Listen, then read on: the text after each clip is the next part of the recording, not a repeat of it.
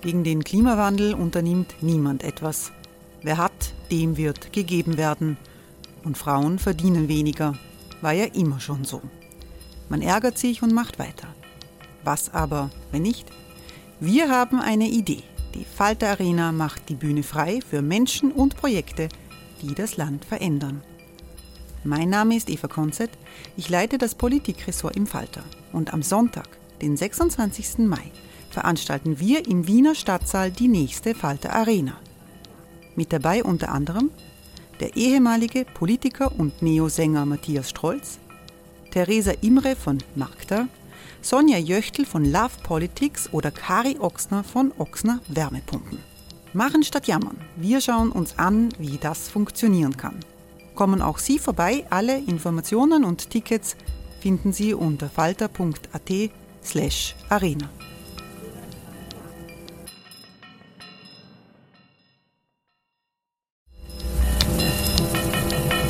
Falter-Podcasts werden durch Werbung unterstützt. Das hilft bei der Finanzierung unseres journalistischen Angebots. Die Erderhitzung ist kein Gefühl, aber mit vielen Gefühlen verbunden. Sorgen etwa oder Angst. Eine Veranstaltung gegen diese Ohnmacht ist Tipping Time, eine Klimakonferenz der Zivilgesellschaft. Von 9.5. bis 11.5. findet Tipping Time in Kooperation von Globe Art, Solektiv und Tangente St. Pölten statt und lädt ein zu Diskurs, Diskussionen und Workshops mit namhaften Vortragenden wie Nikolai Schulz und Friederike Otto. Weitere Informationen finden Sie auf www.tangentesanktpölten.at.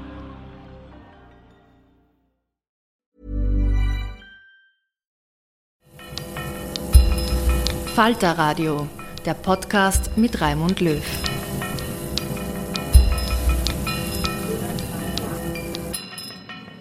Sehr herzlich willkommen, meine Damen und Herren, im Falter. Die Regierungskrise der letzten Tage hat Fragen äh, nach der politischen Verantwortung der ÖVP, der großen Regierungspartei, aufgeworfen, nach politischer und juristischer Verantwortung des früheren Bundeskanzlers Kurz. Äh, aber über der ganzen Debatte steckt die Frage, wie tief ist äh, das österreichische politische System von Korruption behaftet. Äh, Im letzten Sommer hat es eine Initiative gegeben von prominenten Juristinnen und Juristen, Persönlichkeiten des öffentlichen Lebens, äh, ein äh, Volksbegehren gegen Korruption, ein Antikorruptionsvolksbegehren zu starten. Und die Initiatoren äh, fühlen ihren Verdacht, dass Korruption mehr verbreitet ist bei uns, als man das äh, annehmen würde, äh, durch die Vorwürfe gegen den ehemaligen Bundeskanzler bestätigt. Wir diskutieren heute über die Aktualität des Antikorruptionsvolksbegehrens im Rahmen der aktuellen innenpolitischen Situation im großen Sitzungszimmer äh, der Wiener Zeitung, Wochenzeitung Falter. Und das ist auch eine Jubiläumssendung. Das ist die 150. Sendung, die wir gemeinsam mit äh, dem Fernsehsender W24 äh, gestalten. Und es ist die 613. Sendung, die wir als Podcast in den letzten Jahren produziert haben. Ich freue mich sehr, dass Irmgard Gries gekommen ist. Hallo. Grüß Gott. Frau Gries war Präsidentin des obersten Gerichtshofes. Sie war Neos, Nationalratsabgeordnete und ist eine der Proponentinnen des äh, Antikorruptionsvolksbegehrens. Ich begrüße sehr herzlich Nationalratsabgeordneten Martin Engelberg. Guten Tag. Hallo. Herr Engelberg ist im ÖVP Parlamentsgruppe Sprecher für den Bereich internationale Entwicklung. Und ich freue mich, dass Ivo Meinzen gekommen ist. Willkommen. Hallo. Ivo Meinzen ist Österreich-Korrespondent der Neuen Züricher Zeitung und ebenfalls hier ist Falter-Redakteurin Eva Konzett. Hallo. Hallo. Eva Konzett leitet das Politikressort im Falter. Frau Gries, dieses Antikorruptionsvolksbegehren hat viele Punkte, 72 glaube ich sind es, die, die da vorgeschlagen werden, was sich ändern muss in Österreich. Welcher ist der wichtigste Punkt, wo man sagen kann, das wäre eine Barriere gewesen für das, was jetzt dem früheren Bundeskanzler vorgeworfen wird? Also der wichtigste Punkt ist meiner Meinung nach Transparenz. Dass in allen Bereichen, in denen der Staat tätig wird, die öffentliche Verwaltung tätig wird, Transparenz herrscht. Das heißt, dass der Bürger, die Bürgerin ein Recht hat, Informationen zu erhalten, dass Vorgänge offengelegt werden müssen, dass es, und diese Transparenz zieht sich ja durch, also vom Verwaltungshandeln, vom Regierungshandeln, Natürlich auch bis zu den Parteien. Da haben wir ein großes Problem. Wie finanzieren sich die Parteien? Wir haben ja nach wie vor ein Parteiengesetz, das es dem Rechnungshof nicht erlaubt, in die Bücher der Parteien zu schauen. Das wäre aber dringend notwendig, damit man wirklich kontrollieren kann, was in den Rechenschatzberichten steht.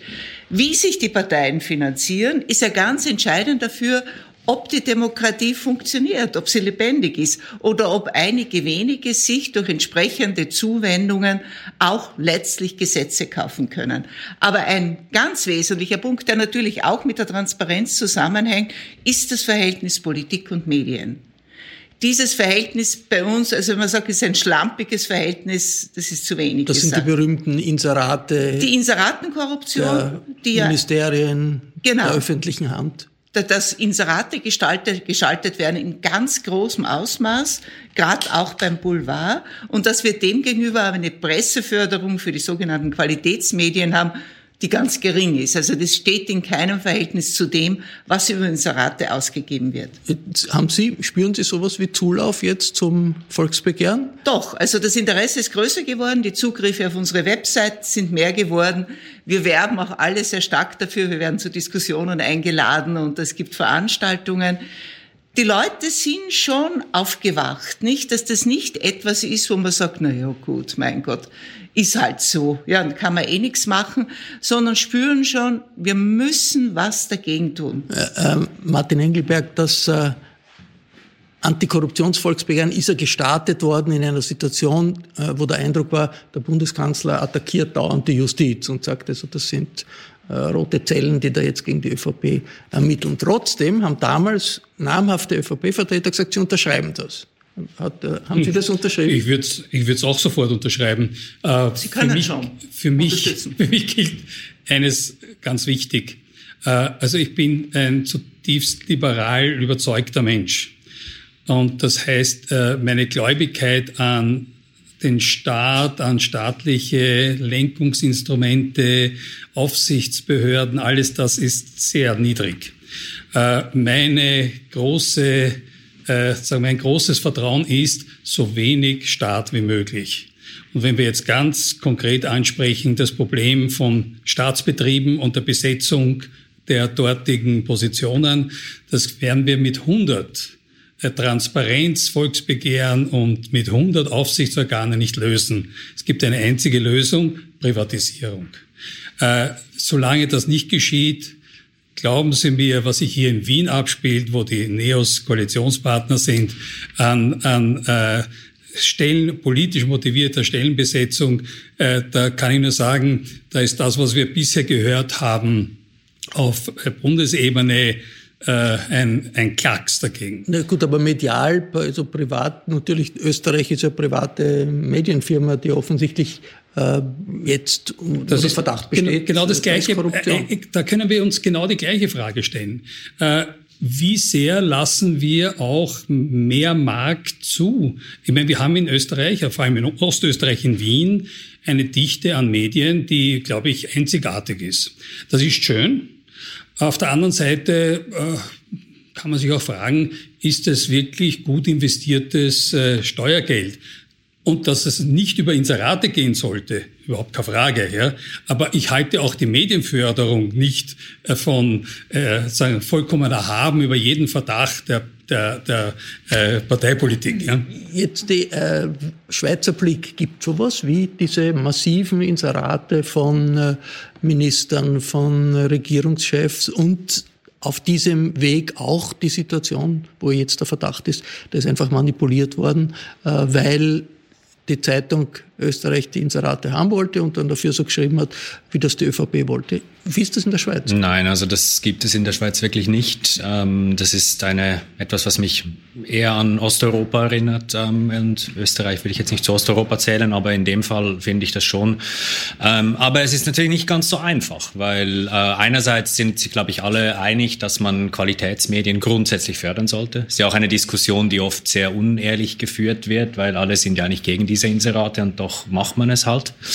Aber es ist natürlich so, dass die Medien von diesen diesen Inseraten abhängen und dass diese ganze sehr brutale Krise der Medien, dieser ganze Wandel in den Medien, der ja seit Jahrzehnten stattfindet, der wurde natürlich durch diese Inserate abgefedert. Also das heißt, es hat eigentlich niemand ein Interesse daran, das zu verändern. Äh, äh Eva Konzept? Vielleicht sollten wir da einmal ganz äh, zu Beginn die Zahlen in die richtige Größenordnung setzen. Wir haben 2020 haben die Ministerien, Österreicher Körperschaften plus staatsnahe Betriebe Inserate in Höhe von 222 Millionen Euro ausgegeben. Nach keinen Regeln. Demgegenüber steht eine Presseförderung von 9 Millionen Euro, die nach gewissen Kriterien vergeben wird. Das heißt, wir haben Ministerien, vor allem das Bundeskanzleramt, das Bundeskanzleramt und die Ministerien, ich habe die Zahlen vor mir liegen, haben 33 Millionen ausgegeben 2020 im Corona-Jahr. Und sie haben mehr, knapp 60 Prozent dieser Inserate an drei Tageszeitungen vergeben, nämlich an die drei Tageszeitungen, die den Boulevard bestreiten. Jetzt ist es ja nicht nur so, dass wir als Journalisten und Journalistinnen das bedenklich finden. Es findet die EU-Kommission bedenklich. Die ortet da eine mögliche politische Einflussnahme. Österreich ist bei, äh, im Ranking von Reporter ohne Grenzen auf Platz 17. Ich meine, wir sprechen hier äh, von sämtlichen Ländern, die vor uns jetzt, sind. Jetzt muss man auch sagen, der Falter, also die, äh, der Verlag, äh, wo wir sitzen, hat natürlich auch Inserate von der öffentlichen Hand, vor allem von der Gemeinde Wien. Wir bekommen von der Stadt Wien Inserate, wir bekommen keine, kaum Inserate ähm, von, von, von ihrer Regierungsseite. Wir sind sicher das Medium, das am meisten ähm, Umsatz lukriert über Abos und insofern auch am unabhängigsten ist von ähm, einer politischen Einflussnahme. Aber ich möchte schon noch einmal darauf zurückkommen, äh, wenn Sie jetzt sagen, mehr Markt, gerne mehr Markt, nur ist, wir haben ja keinen Markt in Österreich. Wir haben eine, wir haben eine Regierung und wir haben Ministerien, die nach Gutsherrenart Geld verteilen an diejenigen, die, zumindest ist jetzt der Vorwurf, der im Raum steht, die äh, ihnen dann die Berichterstattung bringen, die sie sich wünschen. Darf ich kurz einhaken? Ein, ein wichtiges Thema von mir sind die Doppelstandards. Ich habe Ihnen jetzt ganz genau zugehört. Sie haben immer nur vom Kanzleramt gesprochen und von der Regierung. Sie haben die Zahl genannt, 220 Millionen, 33 Millionen davon sind vom Bundeskanzleramt. Wo, wer, wer, wer, wer gibt die 160 Millionen, also nein, die 190 Millionen, die verbleibenden aus? Sie erwähnen nie die Stadt Wien. Die Stadt Wien gibt, wie Sie sicher wissen, mehr aus für Inserate als alle Ministerien inklusive Bundeskanzleramt zusammen. Macht es aber nicht besser. Nein, aber Oder ist es ist auch so der Vorwurf, der jetzt Nein, aber ist, es ist so merkwürdig, dass das naja, so das, unerwähnt bleibt. Also jetzt, da, es gibt den realen, realen, Vorwurf der Korruptionsstaatsanwaltschaft, bezieht sich auf äh, die türkise ÖVP. Ich gehe noch weiter. Wir haben 50 Millionen, das ist ein Bericht von Andi Kaltenbrunner, der ist gerade herausgekommen, der besagt, dass wir ja 50 Millionen haben, das ist eine geschätzte Zahl, von der wir nur glauben, dass sie an Inseraten geflossen ist, die aber im Medientransparenzgesetz gar nicht aufscheinen, weil sie nicht eingemeldet werden müssen, weil sie entweder weniger als 5000 Euro sind, die man natürlich auch ähm, äh, stückeln kann oder aufstocken kann, oder weil das in Kooperationen sind, die werden dann in sogenannten nicht, ähm, äh, die werden dann in Zeitungen veröffentlicht, die nicht periodisch erscheinen. Das sind dann Beilagen in der Krone. Da gibt es Umgehungsmöglichkeiten. Das heißt, wir können dann bei 50 Millionen dann noch dazuzählen. Das, bitte, Ivo. Nein, ich, ich finde einfach wichtig eben dieses Hin und Her und die anderen machen machen es auch. Also das ist ja auch etwas, was Herr Kurz immer wieder argumentiert hat und ich glaube, es führt einfach nicht weiter, auch wenn es möglicherweise stimmt, oder? Und ich meine, der Punkt ist auch, wenn man 2020 anschaut, war ja nicht all das waren irgendwie Beeinflussungen, sondern ging es auch um Corona-Kampagnen und solche Dinge. Aber der Punkt ist ja das, was auch Sie angesprochen haben, Frau Konzert, dass das alles an den Boulevard fließt. Und ich glaube, das ist einfach umso fataler, weil das auch eine Art von öffentlicher Diskussion ja befeuert, die über die Polarisierung lebt, die über die Verkürzung lebt und letztlich eigentlich niemand daran wirklich ein Interesse haben kann, außer man versucht, irgendwelche kurzfristigen Kampagnen zu lancieren. Also ich glaube, dort müsste man ansetzen bei diesen strukturellen Problemen. Äh, Frau Gries, wir wollen nicht nur über Inseraten reden, aber auch sozusagen aus der Sicht des äh, Antikorruptionsvolksbegehrens, was wäre der größte, die größte Maßnahme, um dem entgegenzuwirken, was wir hier Eine ganz wesentliche Maßgabe wäre mal die Medienförderung zu erhöhen, nach Qualitätsstandards zu vergeben. Das ist natürlich schwierig, nicht? dieses Interview mit dem Herrn Thurnherr da in der Zeit jetzt, der auch sagt, es ist ganz schwierig, dass man dann Kriterien aufstellt und wer das beurteilt. Aber man muss es machen, man muss es versuchen. Es muss eine Medienförderung geben. Und was die Inserate betrifft, da muss es ganz strenge Kriterien geben, unter welchen Voraussetzungen Inseratenaufträge von öffentlichen Stellen vergeben. Für die Stadt Wien, und für den Bund. Das ist überhaupt kein Unterschied. Ich finde auch, ich gebe Ihnen völlig recht, das macht es überhaupt nicht besser. Das sagen die Wiener, machen es die Wiener. Ja gut. Also, aber, und die kann man, und da, wenn man diese Kriterien hat, ja, dann muss man, kann man überprüfen, ob die eingehalten werden. Es muss transparent gemacht werden. Es muss offengelegt werden. Nur, was Sie gesagt haben, was auch so negativ ist, weil ja diese Förderung des Boulevard dazu führt, dass die Polarisierung noch verstärkt wird. Nur muss ich leider sagen, das hat sie mit den Interessen der Regierung kurz gedeckt. Die hat es genauso gemacht, dass polarisiert wurde, dass eben gegen die Ausländer, gegen die Zuwanderer vorgegangen wurde. Also der Boulevard hat so geschrieben, wie es in die Strategie der Regierung perfekt gepasst hat. Das war ein Teil der politischen Atmosphäre, ein wesentlicher Teil genau. der politischen Atmosphäre. Genau. Jetzt äh, ein bisschen zur politischen Aktualität, Frau Gries. Wie sehr ist das alles, was passiert ist in den letzten 14 Tagen, ein Zeichen eigentlich nicht auch, dass der Rechtsstaat doch ziemlich gut funktioniert? Also ein äh, Strafverfahren gegen einen, einen äh, Regierungschef ist schon ein Zeichen, da sind sehr selbstbewusste äh, Juristen dabei. Äh, inwiefern ist das für Sie überwiegt jetzt da äh, das Gefühl, schrecklich, was da alles passiert ist und aufgedeckt wird, oder nicht auch die Sicht, eigentlich es funktioniert das System? Also absolut. Ne? Als ehemalige Richterin muss ja sagen, Gott sei Dank hat da niemand Angst und unter, mit vorauseilendem Gehorsam sagt er, so möglich genehmigen es dann im Ministerium die Anklage nicht oder geben wir noch einen Berichtsauftrag, um irgendwas abzustoppen, sondern macht das. Und wenn Sie die 104 Seiten gelesen haben, das ist akribisch recherchiert, zusammengefasst und auch so gebracht. Das sind die 104 Seiten, die die Grundlage der, genau, Hausdurchsuchung, der Hausdurchsuchung der ÖVP und, und im Umkreis des ja. ehemaligen also Ich finde auch, das funktioniert, Gott sei Dank. Und es funktioniert vor allem deshalb, weil, glaube ich, auch bei der Staatsanwaltschaft viel weniger die Befürchtung ist ja, das Ministerium stoppt es dann ab. Das ist leider in der Vergangenheit doch öfter geschieht. Diese, diese 104 Seiten haben ja dann offensichtlich auch äh, eine Reihe von ÖVP-Landeshauptleuten überzeugt, wie Sie oder deren Mitarbeiter das gelesen haben. Das ist relativ heavy. Äh, äh, Herr Abgeordneter Engelberg, hm. wie sehr ist das eigentlich jetzt den Auslöser, dass man in der ÖVP eine, ein bisschen Gewissenserforschung braucht? Weil sozusagen die Argumentation, hm. das sind alles die roten Zellen der äh, Korruptionsstaatsanwaltschaft, die ist doch nicht wirklich haltbar, oder? Also für mich persönlich äh, gilt immer eine ganz wichtige Messlatte und das ist einmal einen ruhigen Blick zu bewahren. Äh, ja, es gibt diese 104 Seiten, es ist aber letztlich quasi eine Anklageschrift. Äh, das heißt, er hat dazu, der, in dem Fall der Betroffene, überhaupt noch nicht Stellung bezogen.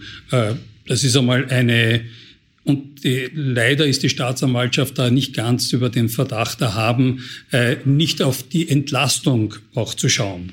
Das ist einmal etwas, wo wir, naja, wo wir mal schauen müssen, äh, ob das wirklich, Aber ist ob sie dem Auftrag gerecht geworden ist. Wenn ich ruhigen Blickes drauf schaue, dann sage ich, wunderbar, untersucht das.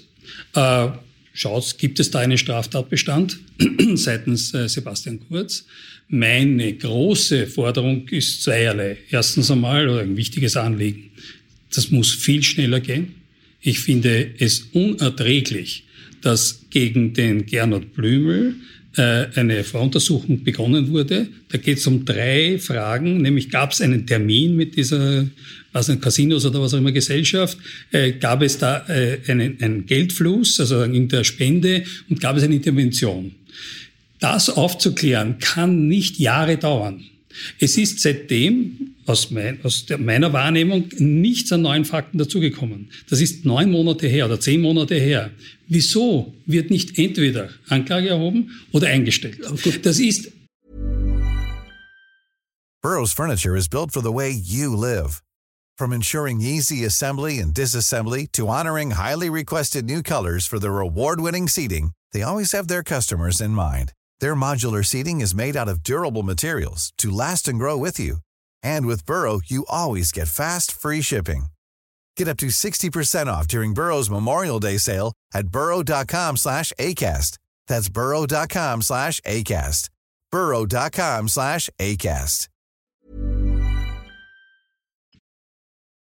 Ich muss sagen, ist schon die Justiz gefordert in der Verantwortung. Das geht nicht, dass man in dem Fall einen Minister oder einen Bundeskanzler äh, oder einen ehemaligen Bundeskanzler über Jahre unter Verdacht hält und in Wirklichkeit sie politisch äh, sagen lehnt. Ich habe noch das ist meine sagen, wichtigste eine äh, wichtige Anliegen. Das zweite und das betrifft jetzt muss da ein bisschen das Hausrecht missbrauchen, schon noch eine Kritik äh, zum Beispiel an einem Chefredakteur des Falter, der mir aus sagen, mir nicht nachvollziehbaren Gründen im Besitz von eigentlich vertraulichen oder geheimen Unterlagen aus einem Strafakt ist, diese dann auch noch weiterschickt per einer gar nicht äh, vertraulichen, äh, äh, durch einen vertraulichen Kanal, nämlich WhatsApp, an, jemand, an einen Dritten weiterschickt, ohne auch die Namen, äh, private Informationen wie Telefonnummern, Adressen und so weiter zu schwärzen.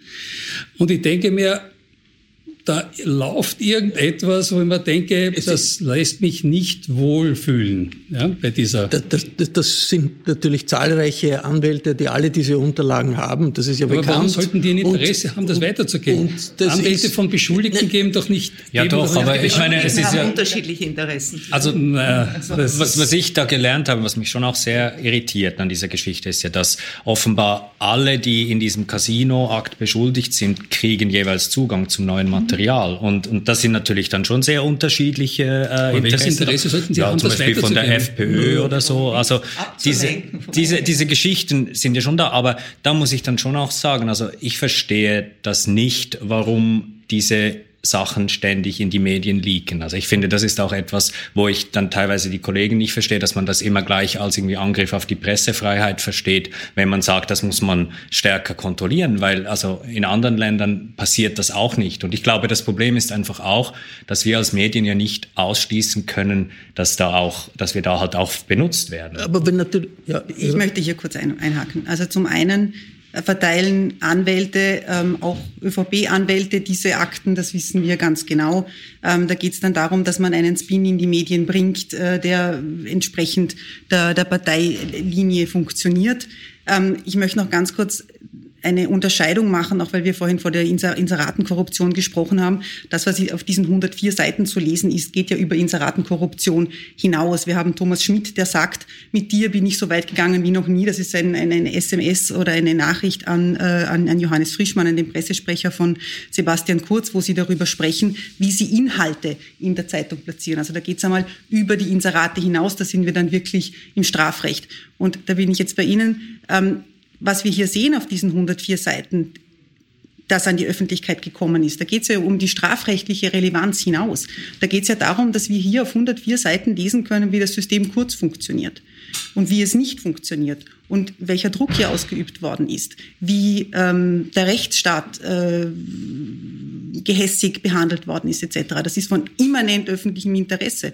Ich glaube nicht, dass wir da als Journalisten benutzt werden, sondern dass wir die Aufgabe haben, das dann auch ähm, weiterzugeben. Und was mich ein bisschen stört in der Argumentation, das kennen wir jetzt mittlerweile von der ÖVP, sind einfach diese ständigen Angriffe auf die, ähm, auf die Justiz. Ja, die ÖVP, die schießt auf die Justiz wie ähm, auf eine Dartscheibe im Dorfgasthaus, ja, nämlich mit voller Wucht und von allen Seiten und also, ziemlich ungenau. Also was, was jetzt genau den Fall hier dieser, dieses Aktes, der über WhatsApp äh, geschickt wurde äh, vom Falter-Chefredakteur, ich glaube, da hat er äh, auch, auch dazu Stellung genommen, es gibt so viele Tweets in dem Bereich, dass man nicht alles präsent hat, aber ich glaube, das ist auch ein Punkt, wo da vielleicht in einem Detail etwas so nicht hätte gemacht werden sollen. Aber grundsätzlich, dass hier die Öffentlichkeit informiert ist, ist doch genau das, was Sie sagen, die Transparenz. Also wenn hier der Falter und der Florian Klenk und alle anderen das nicht veröffentlicht hätten, würde wahrscheinlich die ÖVP noch immer sagen, das sind alles die roten Zellen, die uns da anschwärzen. Ist das nicht so? Ist das nicht ein wieso, Element wieso, der Transparenz? Wieso schützen wir äh, in,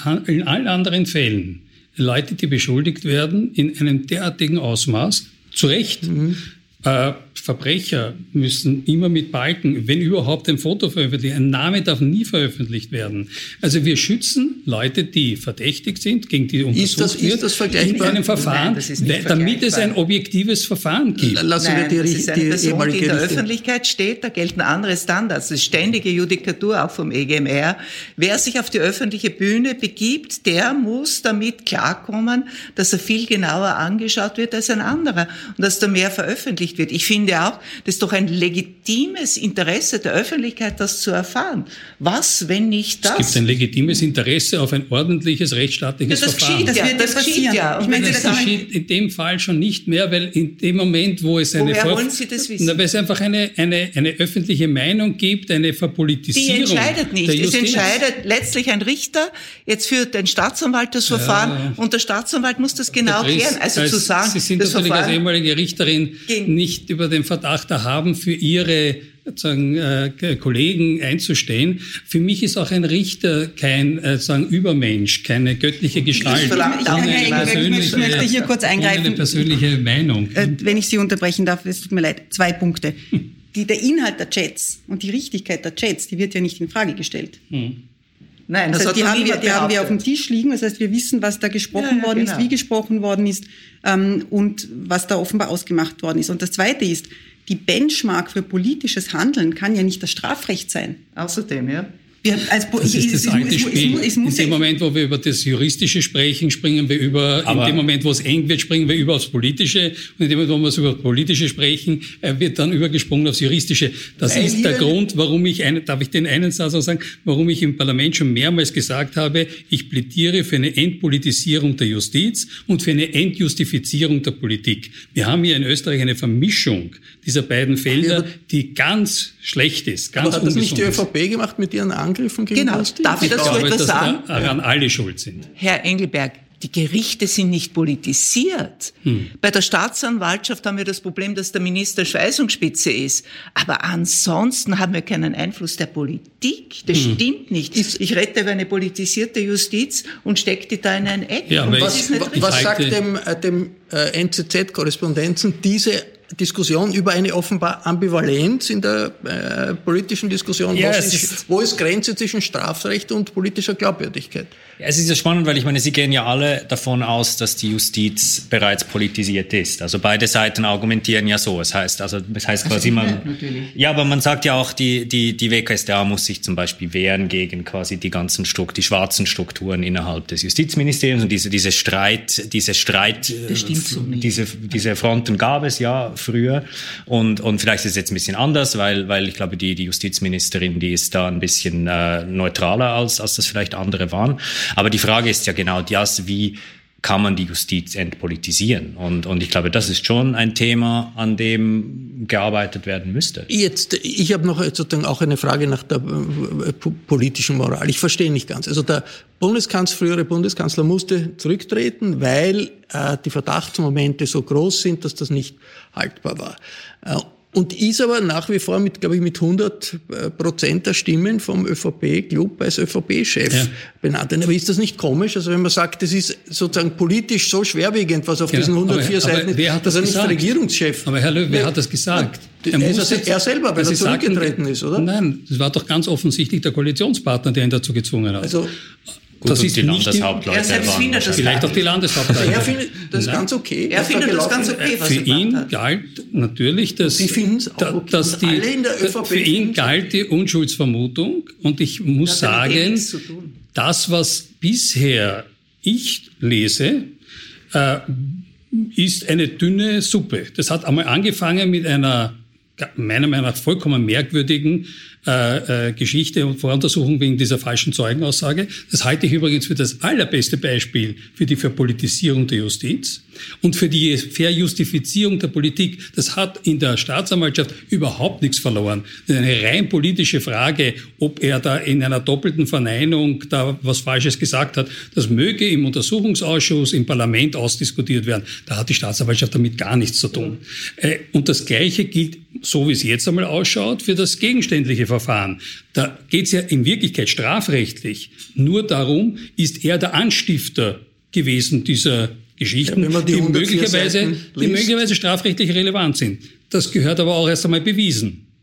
Ich kann aber nicht sagen, ich lähme jeden Politiker mit einer Anklage, mit einer Vorerhebung auf zehn Jahre indem ich sage, das wird halt jetzt einmal alles untersucht. Ja, was, Herr Simon, da kann gar nicht ermittelt werden, oder? Was ist jetzt die nein, Alternative? Einfach schnell ermittelt werden. Ja, das tun das, ja. Das naja, nein, ja. das tun sie nicht, weil bisher, wie wir wissen, auch in anderen Verfahren, dauert es Jahre. Ich meine, im Fall Grasser dauert es jetzt ein Jahr ja, schon, das dass das Ur ein, ein gesprochenes Urteil ausgefertigt wird.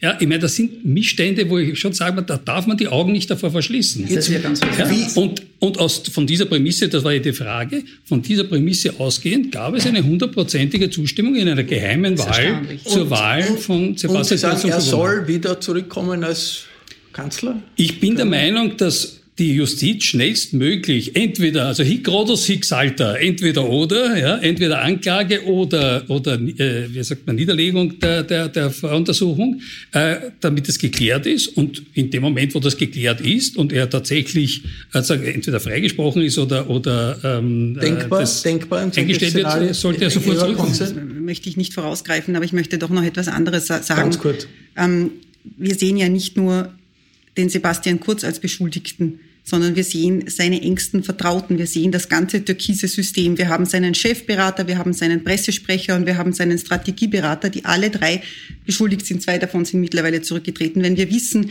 wie das System wie die, wie die ÖVP regiert hat, über die Generalsekretäre in die Ministerien hinein. Und die Generalsekretäre haben sich wöchentlich im Bundeskanzleramt getroffen, um ähm, quasi sich abzuholen, was sie in, in, wie, was sie in die Ministerien tragen sollen. Dann waren das genau bei diesen drei Leuten, dass sie diese Dinge abgeholt haben. Das heißt, wir sehen ja nicht irgendwie eine völlig isolierte Person, Sebastian Kurz, jetzt unter Angriff der Justiz, sondern das System sozusagen. Jetzt ganz kurz, wie groß ist das Interesse in der Schweiz an diesen Ereignissen in Österreich? Ja, es ist jeweils riesig, aber nur sehr punktuell. Also man merkt dann auch, sobald man dann drei, vier Mal nachdreht, ist es dann wieder so ein bisschen. Wie kommen wir zu einer Katharsis, also irgendwie zu einer Befreiung aus diesem Verdacht? Da ist überall der Sumpf der Korruption über der Politik. Ganz kurz, Frau Gries. Indem wir die Staatsanwaltschaft jetzt arbeiten lassen und indem diese Querschüsse aufhören und diese Vermutungen, die sind politisiert passiert, sondern warten wir ab, bis die Staatsanwaltschaft arbeitet und vielleicht bringen wir auch eine öffentliche Diskussion in Gang. Welche Standards müssen denn für Politiker gelten? Ein Satz von mir dazu. Es wird dann diese Katharsis eintreten, wenn wir mit Doppelmoral aufhören. Es muss jeder vor seiner Haustür kehren und ehrlich ehrlich Aber wahrscheinlich an unseren auch die Anliegen türkise arbeiten. ÖVP und vom auch, vor der auch eine Neos-Partei. In dem Moment, wo sich ja, mit der SPÖ in Wien in eine Koalition begibt, hat die wir Inserate machen, nicht thematisiert. Wir machen eine große nächste Runde, wenn Sie uns erzählen, okay. wie die türkise ÖVP vor den eigenen Türen kehrt. Das okay. haben wir bis jetzt noch nicht gehört. Das war eine Falter-Talk-Runde zur österreichischen Innenpolitik und dem Antikorruptionsvolksbegehren, das im Laufen ist. Ich bedanke mich sehr herzlich bei allen hier am Tisch für die lebendige Diskussion, regelmäßige Analysen und äh, zur außen österreichischen Lage finden Sie im Falter. Den Falter darf man auch abonnieren. Es ist gut für den Informationsstand aller, die äh, den Falter lesen. Danke für Ihr Interesse. Bis zur nächsten Folge.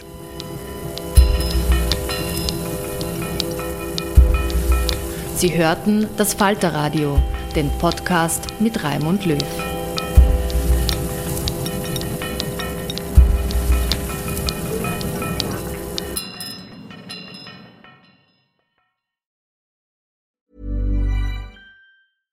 Small details are big surfaces. Tight corners are odd shapes.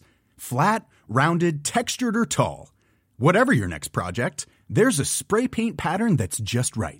Because Rust new Custom Spray 5 in 1 gives you control with five different spray patterns. So you can tackle nooks, crannies, edges, and curves without worrying about drips, runs, uneven coverage, or anything else. Custom Spray 5 in 1 only from Rustolium. Flexibility is great. That's why there's yoga. Flexibility for your insurance coverage is great too. That's why there's United Healthcare Insurance Plans. Underwritten by Golden Rule Insurance Company, United Healthcare Insurance Plans offer flexible, budget friendly coverage for medical, vision, dental, and more.